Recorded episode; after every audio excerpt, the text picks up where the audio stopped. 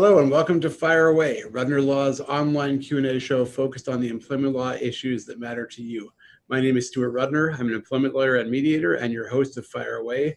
Just a reminder, we stream online every month at, on the second Tuesday of the month usually, although this month it's a Wednesday.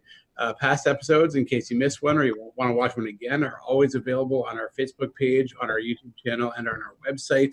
If you have any questions, love taking questions live, so feel free to post them, uh, comments on YouTube or Facebook, or tweet them to at Rudner Law, and we'll be happy to try to answer them. Uh, today, I'm very happy to tell you that our, my guest is Hilda Gan. Hilda Gan is an HR consultant, speaker, coach, and trainer who specializes in workplace culture. She's the founder and chief people officer, and I love that title, chief people officer of People Bright Consulting. Recently, Hilda was received the Business Women's Network of York Region Literacy Award. So I congratulate Hilda for that. And uh, Hilda and I have worked together a number of times in recent years, including cannabis conferences. And next week, she's going to be at the O Cannabis Conference with our associate, Sean Bernstein. So we've spoken on cannabis a number of times, but Hilda, I'm really glad to have you on Fire Away today. Hi, Stuart. So glad to be here. Nice to have, be invited to your podcast after speaking several occasions on cannabis in the workplace. Yeah, we seem to have uh, similar approaches to most things, but we'll try to find out uh, find some areas where perhaps we can have a, a bit of a, a, disagreement or at least a different approach to things. That might be a challenge. Uh, today, Hilda and I are going to be talking about or taking an updated look at cannabis in the workplace. We're now six months into the legalized cannabis era. Uh, we're going to be talking about what we've seen, uh, issues that we've seen arise, and the interesting twist here is we now have brick and mortar retail cannabis stores in Ontario, and that's an interesting workplace and raises some interesting issues. So if we have time, we're going to talk about that as well. So Hilda, again, thanks for joining me, and let me start by asking you. You know, six months in, I've been saying this for a while now. That you know, I said it on day one, month one, month three the sky hasn't fallen as a lot of people thought it was going to. I've seen a handful of issues. I've dealt with you know, a handful of issues for clients where there's been impairment or use at work or suspicion of impairment or use at work, but it really has not been, been a big deal from what I've seen. Uh, what have you seen over the last six months?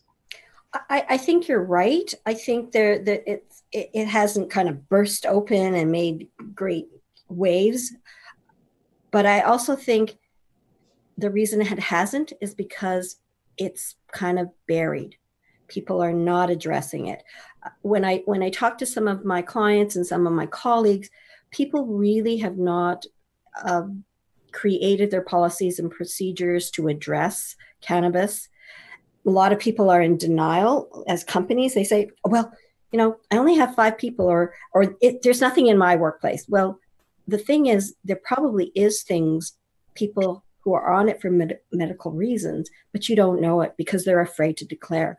And I think the one thing that that really hasn't gone away is the stigma. I mean, those people that have been using it for recreational can now openly use it for recreational. But those people that are using it medically, some of them are still hiding. Some of them are still keeping quiet. I remember talking to one of my former uh, staff members, and when I told him that I was going to be speaking at a cannabis conference, he said, Who would ever thought my boss would be speaking about cannabis? And then within the same second, he said, You know, Hilda, my uncle is a, a, a minister and he takes it for joint pain, but he would never, ever tell his parishioners because there's that stigma. So I think I think it's bury your head in the sand. Yeah, and you said that the other day in our pre uh, pre show call, and I think it's a great expression I'm hearing more and more of. And, and you're right; it's kind of the two opposite ends of the spectrum. On the one hand, you know, for years before legalization, I, I encountered so many employers who were just up in arms that it was going to be anarchy in the workplace between the need to accommodate medicinal use and legalization of recreational use. It was like you know every employment or every every workplace was going to be a drug den, and the lunchroom was going to become you know a bunch of guys smoking up and watching bad reruns while eating Cheetos, uh, and people were just terrified of what was going to happen. And then of course you know October seventeenth, two thousand eighteen came and. Not much happened, but you're right. A lot of people, especially when it comes to medicinal use, are scared to ask for accommodation because they're scared that their employer is going to say, "Oh, you're using cannabis," or more more likely the employer is going to say, "Oh, you're smoking up. You can't work here," and toss them out because they have no concept of the fact that a they have to accommodate, but b in many cases, if you're using cannabis medicinally, there's no impairment whatsoever. And that's one thing that I learned. I, you know, I've had the pleasure over the last few years of presenting at conferences uh, across the country on issues of cannabis in the workplace. And a lot of these conferences were medical conferences where it was a lot of doctors, nurses, benefits providers. I was the only lawyer. So I probably learned more than I, I taught others about how cannabis actually works, the different forms, the different different types and different strengths, but also the fact that in many cases there is no impairment whatsoever. So there isn't even a need for accommodation. But to your point, people are still scared of, of the reaction when they say that they're using it. So I'm going to fire away here and say that that there can be impairment. There, I, I mean, it's it's like taking like a diabetic taking insulin. People are self-regulating, and then sometimes you know they've had extra anxiety or they have extra pain, and they take a little bit more. That may be the amount that gets them loopy. I actually had somebody who was um, uh, speaking with me one day, and I thought that's not the same person. And the reason why they were um, they were not on their game. And, you know, and trying to speak, right? They're not on their game is because she told me she was having extreme excruciating pain that day, so she took a little bit more. So she was a little bit impacted by it, put it that way. So I think the difficulty when people are medicinally using is that they are self-regulating, and some days they're you know, they're trying to take it. It's like when you have a cold, if you take too much of the cold medicine, you may not be as functional as you would be on another day. So hmm. I'm, I'm firing away on that on for you. I love it. You're the first guest that's actually actively fired away. So I appreciate that. and, and Rob, that's what it's supposed to be. Fire away. I love it. And, and Rob, make a note that from now on we should actually test our guests before they come on. I don't want somebody you else. their aim is right. we don't want somebody loopy on this show, although it might make for good uh, good entertainment. Um, but you hit on another point of mine that a point that I often make, which is medical. People were up in arms because of medical cannabis, but what about the fact that you have employees already who are taking Nyquil or codeine uh, or Tylenol or, diabetes? All night diabetes with a is a great example. Yeah, if, and so they're impaired, but no one thinks twice about it. Uh, and that's where I find it interesting because a lot of people now, and I want to talk about policies. I know you're uh, you're very vocal about the need for updated policies it's amazing how people say we, we want to have a cannabis policy. And I say you don't need a cannabis policy. Yeah, you need a good drug, drug and alcohol policy, which will address things like any type of medication that will cause impairment, including but not limited to cannabis. Um, but again, to your point about people burying their heads in the sand, a lot of companies aren't uh, aren't doing it yet. Well, they'll ask me. They'll say, "So, so what if I do have somebody? What do I do?" And I say, "Well, that's where we have to have that discussion because I think people don't kind of think about what to do. And it, it isn't just about cannabis, it's any difficult discussion.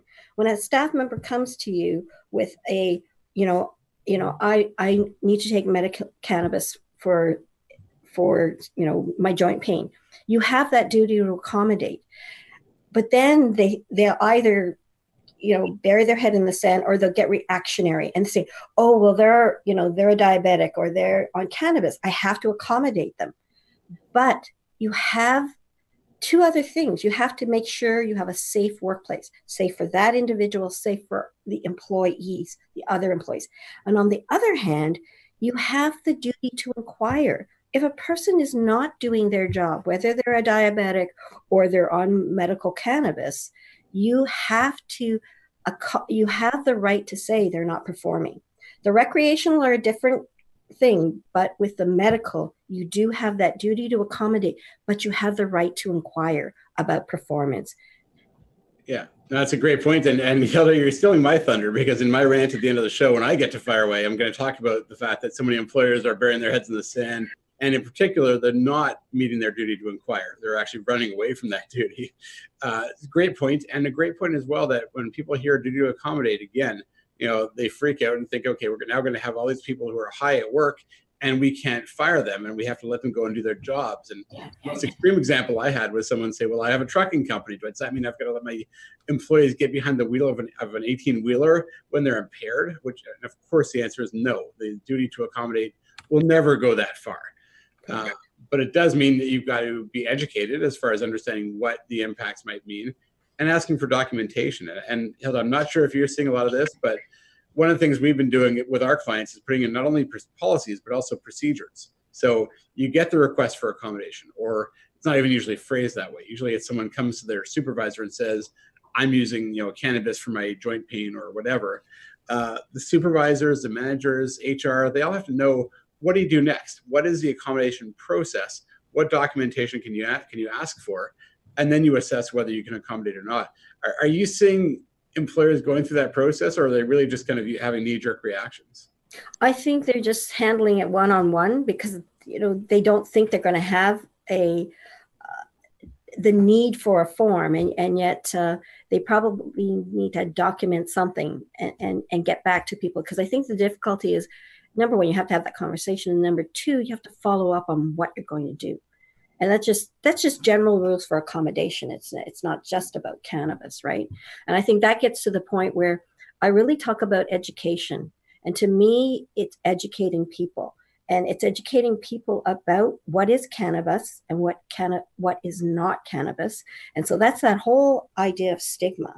But then also teaching managers what they should be doing um, because they they're the ones that can actually say something that are going to affect the company. They're going to affect the company when they do something that will put a taint on their brand that could create um, human rights discrimination or could create a situation where there's bullying. So this whole idea of cannabis brings into the fact of of, the, of these of these legislative requirements, which I also think that companies are not doing a good job of. They're not good, doing necessarily a good job of writing the policies on them, and they're not doing a good job of educating their staff of what the rights are in those areas. So to me, it's all about educating it, and it starts with the managers, educating managers to have what do you do? What, what are your what are the rights of employees? Therefore what should you not say? You can't say you're smoking pot. You're out of here get out of here and meanwhile now, lawyers love it when that happens. It keeps us. Yeah, you're gonna you're gonna be in business, Stuart. I'm gonna be on the phone. Hey, Stuart, uh, somebody's just put their foot in their mouth. Could you could you talk to these people and let's make it kind of a, a, little bit smoother sailing from this point on. Now that they've just put this big wall up against. So, I mean, it's all about educating managers to say the right things and not to get their companies in trouble. You don't want to see their name plastered on a, on the newspaper because they've just really created a human rights issue or a workplace violence, bullying type of issue. So to me, it's always about education. And the third one is those difficult dis- discussions because right. people don't necessarily know. Managers are taught. That managers are promoted typically because they're good technically and they're good at managing the projects. But the people skills, they didn't necessarily get the education for that. Maybe they don't have the aptitude for that. So where do they learn that? And that's one of the things I like to do is I like to come in and help companies teach their managers how to be good managers. Know a little about the legislation so you don't get in trouble, but learn how to manage effectively. And one of those is those difficult discussions. People just don't know what to do. They'll go, oh well you know oh that's nice. Okay uh, see you tomorrow. And that was yeah i talked to him. I did talk to him. Right you did talk yeah. to him. So one of the things i like to do is teach people what to do. Number one listen you know and hear what they have to say before you quickly judge why mm-hmm. this person was you know impaired because that person might be impaired because they took too much medication because they were on stress not because they deliberately wanted to come in high. Right. As an example yeah, that's a great point. And actually, you and I would complement each other really well because we go in also with a lot of training.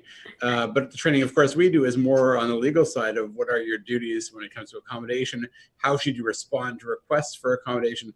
Uh, but you can then talk about the actual handling the difficult conversation uh, and all those all those issues. So we can actually do that very well together.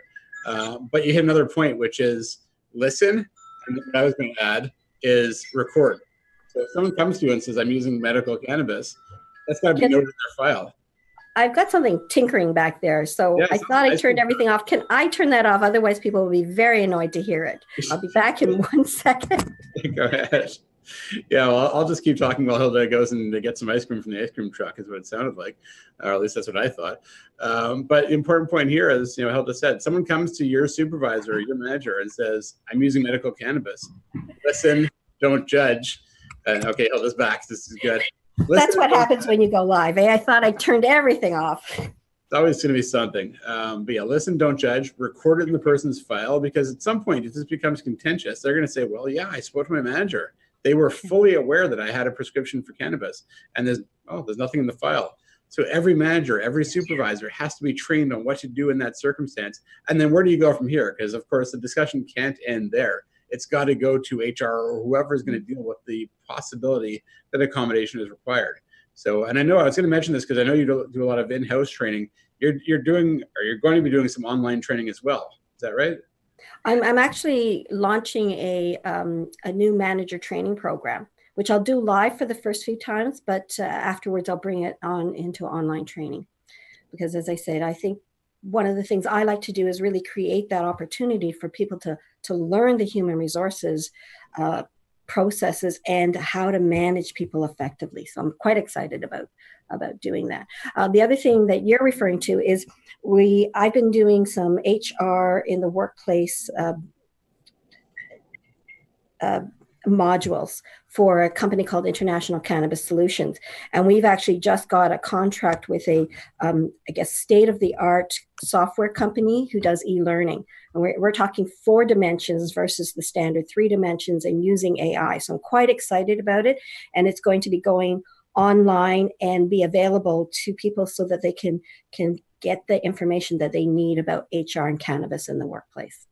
That should be great. So when's that going to be ready? I don't know. We signed the contract. That's why I won't mention the name just in case something's uh, gone funky. But we signed the contract with them and they said they can probably produce it within the next eight to 10 weeks. So we're oh, excited wow. about bringing that online. I thought you were going to say months. So that's, uh, that's really good. No, no, they said fast. I think I added a few weeks just in case. I mean, so much of this is like we keep saying, it's all about education and policies and procedures. And you said something too, which I wanted to pick up on because it's important. The request for accommodation of medical cannabis is no different than any other request for accommodation. Yeah. And whether it's other medication, whether it's a disability, whether it's childcare obligations, and this is where we see a lot of companies get themselves into trouble because they've got a process for handling requests for accommodation of a disability, for example. So everybody knows that somebody breaks their leg. Okay, we have a process to go through for how we accommodate them. But someone comes to the their manager and says, I have now childcare obligations, I need to adjust my hours, or I've got a prescription for medical marijuana, medical cannabis, any of these things. And people don't understand it's the same process. And people need to be trained on the fact that it's the same process. And when you do the same thing, you have a protocol, you can't be accused of discriminating against them. So you treat everyone the same way. But the important thing is that they have a protocol and they follow it. Because you, and you'll you'll you'll share this. But if they don't have something in writing, if they don't follow up in writing, that's what's going to bite them when they get the, on the phone and they talk to the lawyer, and and you just weakened your case because you have not followed stuff uh, it, by by writing it down and documenting it. So that's really important. One of the things I, I do want to talk about is is really making sure people understand the education of just cannabis, what it is and what it, it's not, because I think it's polar. You know, there are people who are very pro and there are people that are very against. And regardless, in the workplace, we all have to work together. We all have to be respectful and support each other. So, one of the things that people companies should do is really have those open, healthy discussions. Because I think the more you learn about the other polarization, the better. Uh, in in my journey for the last few years, I've been exposed to people who really are enjoying the buzz, people who are using it medically, and people who say, "No, no, way! look at the children. Look what's going to happen." And, and woe is me, the world is going to end. Which you said it didn't. And one of the things I started doing and when I was training was say uh, the, what I call the gut check. You know, close your eyes and when you think about cannabis, what do you think about? You know, is it a pleasant experience or is it a, oh my God, no, no. And by doing that gut check, that will help you figure out where you stand with cannabis. And in understanding that, then you can be a better manager or a better employee because you're going to deal with your differences and try to be at least neutral and respectful when you talk to other people who may be on polar opposites such a great point and, and, it's a great point to make people take a step back and realize that a lot of their attitudes are, are formed by these, these prejudgments that they make. So you know they have one image of someone who uses cannabis and it's probably if it's negative it's probably the uh, sort of guy smoking up in an alleyway. It's not someone using it medicinally or even legally. Uh, it's a pretty antiquated view. And if you come in with that attitude as a manager and someone comes to you and says i'm using cannabis to help me with my stress or pain from cancer treatments or whatever, the immediate response is going to be negative. Uh, yeah. Uh, and all of a yeah. sudden, as you said, you're going to be on the phone with your lawyer, uh, and all of a sudden, you're going to be risking liability. And this is where, I mean, you do a lot of ed- education. We do a lot of education. We also do a lot of helping our clients put the policies in place, put the procedures in place, uh, and then we do a lot of the training as well. But it is it is so critical. So to your point about not putting your head in the sand, be proactive, as you said. And the, the other thing that we're seeing is really we're encouraging our clients to have really strong policies, not just for cannabis, but for yeah. drugs and alcohol generally. And then make sure everyone knows what they say, because I can't tell you how many times I've seen companies that have very good policies, but nobody knows what they say because they sit on a oh, shelf and gather dust, or on internet, internet and gather digital dust, or whatever the equivalent is. So education is critical. So here's my tidbit for HR professionals and business owners out there: is you know learn as much as you can through your lawyers. If they offer uh, educational sessions, go. Because what that does for me as an HR professional and as a business owner is that I know what problems are out there. I know what the case law is saying. So I'm going to make sure I create the policies that reflect how to reduce the risk of my com- company, but also balance that with trying to create this positive work culture in, in a company. So yes, I, I really anytime I can get my hands on a legal seminar that doesn't cost me an arm and a leg, I'm going to go to it because I learn. I learn what it takes to stay out of trouble. Yeah, I, I, love that. Thank you for saying that. And there's a lot of great information out there. Our firm puts out a lot of information, including this show, for free. Uh, so check out our website, check out our blog, check out our newsletter, all of our social media feeds, which talk about a lot of this stuff. And then it's critical that you have the policies in place, and we work with our clients ideally proactively realistically, what usually happens is a company gets burned once and they learn their lesson because it costs them a lot of money. And then they come to us and we can now be strategic and, and you know put their legal fees to good use as opposed to just minimizing damage. Uh, so thank you for that plug. Uh, now i know we're all we're almost at a time. We, we did say we are going to talk about the uh, retail cannabis stores so let's at least uh, address that briefly because i think it does raise some interesting issues. I was at a conference uh, I'm the director of the HR Law for HR Professionals course at Osgoode uh, Professional Development in Toronto, and yesterday was day three. One of our attendees used to work at the LCBO in uh, in HR, and so we were talking about cannabis stores, and she said, "Yeah, it's you know, not unlike a liquor store or LCBO, where there's a risk that you're going to have either addicts who will come in and be aggressive or even violent. There's a risk of armed robbery." Uh, and so a lot of unusual or, or less than typical risks for employees. Uh, have you dealt with any of those situations or seen the training that's required for whether it be a cannabis store or an alcohol store?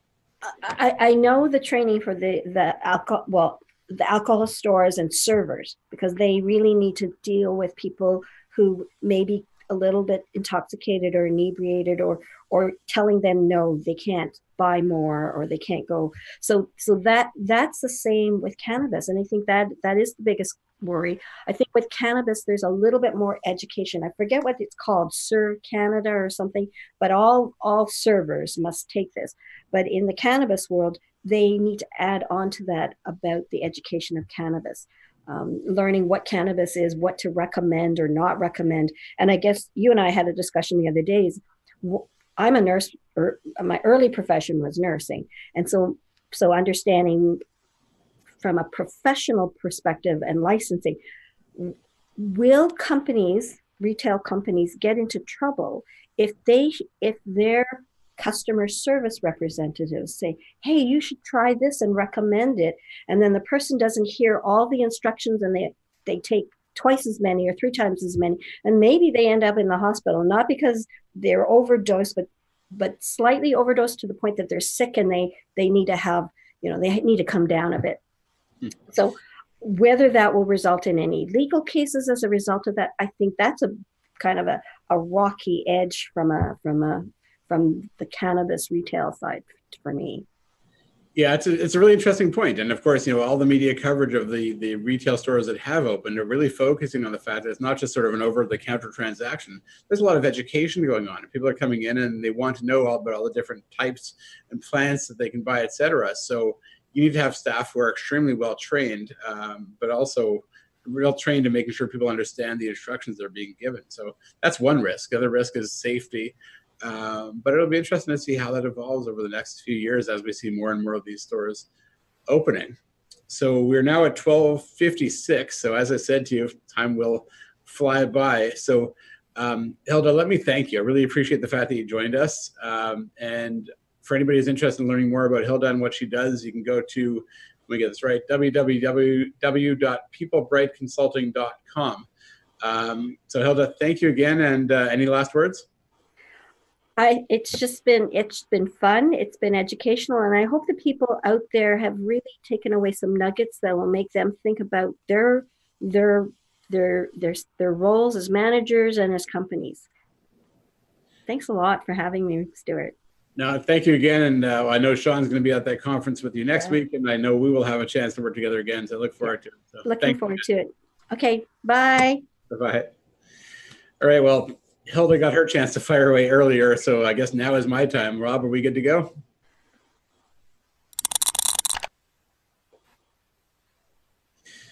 All right, Stuart Rudner here with my turn to fire away for April 2019. And what I want to talk about today is something that came up in season two, episode three with Hilda again. Um, the concept that employers, and it's a very simple message for you, stop burying your heads in the sand. Stop hoping that things that you know are going to be issues will just go away and that everything will turn out okay because the reality is it almost never does. We see this all too often. And usually, when our firm gets involved, it's because things didn't turn out okay. It's because there are very real issues. And we're now spending time in trying to help you fix the problem as opposed to avoiding the problem. And you know, the, the, the old expression is really, really true. An ounce of prevention is worth a pound of cure. So if you think there's an issue, deal with it. And I know this sounds self-serving, get your employment lawyer involved, figure out how to deal with it properly and strategically, which is what we love doing. It's working strategically. Otherwise, you're going to end up calling us when there is an issue and we're going to have to start trying to fix it. And you're going to spend a lot more money. So when I talk about burying your head in the sand, it, what are we talking about? And I've got some examples here. So let me just go, uh, there we go, got my notes some examples. So one comes out of the topic we talked about in season two, episode three, and, and other episodes before of Fire Away, which is cannabis in the workplace. So you suspect that you have an employee who has a cannabis addiction or a drug or alcohol addiction of any kind. And you know that if you find out for sure, you're going to have to accommodate them. So instead of mm-hmm. asking or even giving them the mm-hmm. chance to ask for accommodation themselves, you rush and terminate their employment. That's one example. The other example is you've got a long term employee. They've been a great performer for years. All of a sudden, their performance is slipping. Maybe their attendance is questionable. And you know, or one of their managers or supervisors knows that there's probably something going on there. Maybe it's a mental health issue. It could be a depression issue. It could be, again, an addiction issue. Whatever it is, again, you're worried that if you say to them, What's going on? and they say, I have an addiction or I'm suffering from depression, you're going to have to accommodate them you know enough to know that you don't want to know. Therefore, you bury your head in the sand and you rush to terminate them. And again, what's going to end up happening in this case typically is that they're now going to turn around and file a claim and say that you knew or you ought to have known that they had this mental health issue or this addiction issue. The other situation we see this happening more often lately. We talked about you know the Me Too movement and sexual harassment in the workplace. So you have someone who comes to HR and reports that they are being sexually harassed by their manager. And so, okay, you know enough to know we've now got to go down the investigation route. And you start going down that route, and I've seen this happen many times. And then the complainant comes in and says, I can't do it anymore. I quit. I'm leaving. And then I've seen too many employers who see this as a victory. All of a sudden, now we don't have to do the investigation. It's a win. And so they bury their heads in the sand and allow that manager to continue managing, uh, knowing, or at least they should know, that this manager is a ticking time bomb. And what usually happens is they harass somebody else and the next claim you get is not just that they were being harassed, but that you as a company knew or ought to have known that this manager had a propensity for harassment, and yet you did nothing to stop it. You did nothing to protect the employees. Therefore, you've exposed yourself to even more damages. And this is a problem that we see all too often is that instead of dealing with it and incurring some minimal cost of either accommodating or investigating, you bury your head in the sand, ignore it, and end up paying a lot more in terms of damages. Could be extraordinary damages, punitives, bad faith, and of course, legal fees involved. Again, it's far more costly to, to fix a problem than to prevent a problem. So when we talk about burying your head in the sand, the op, you know basically what that is is willful blindness. It is choosing not to know something. And when a court finds that you knew, or more importantly, ought to have known, there was enough there that, as as Hilda Gan said in season two, episode three of Fire Away, you had a duty to inquire. If you knew enough to inquire, but you chose not to deliberately, you were willfully blind. Courts are not going to be at all sympathetic and they are going to penalize you even more than you would have been penalized just for the action or whatever it is you did or, or didn't do. So you've got to be you've got to deal with the issues as they arise. You can't bury your head in the sand and hope that they go away because they they almost never do. It's far better to be proactive.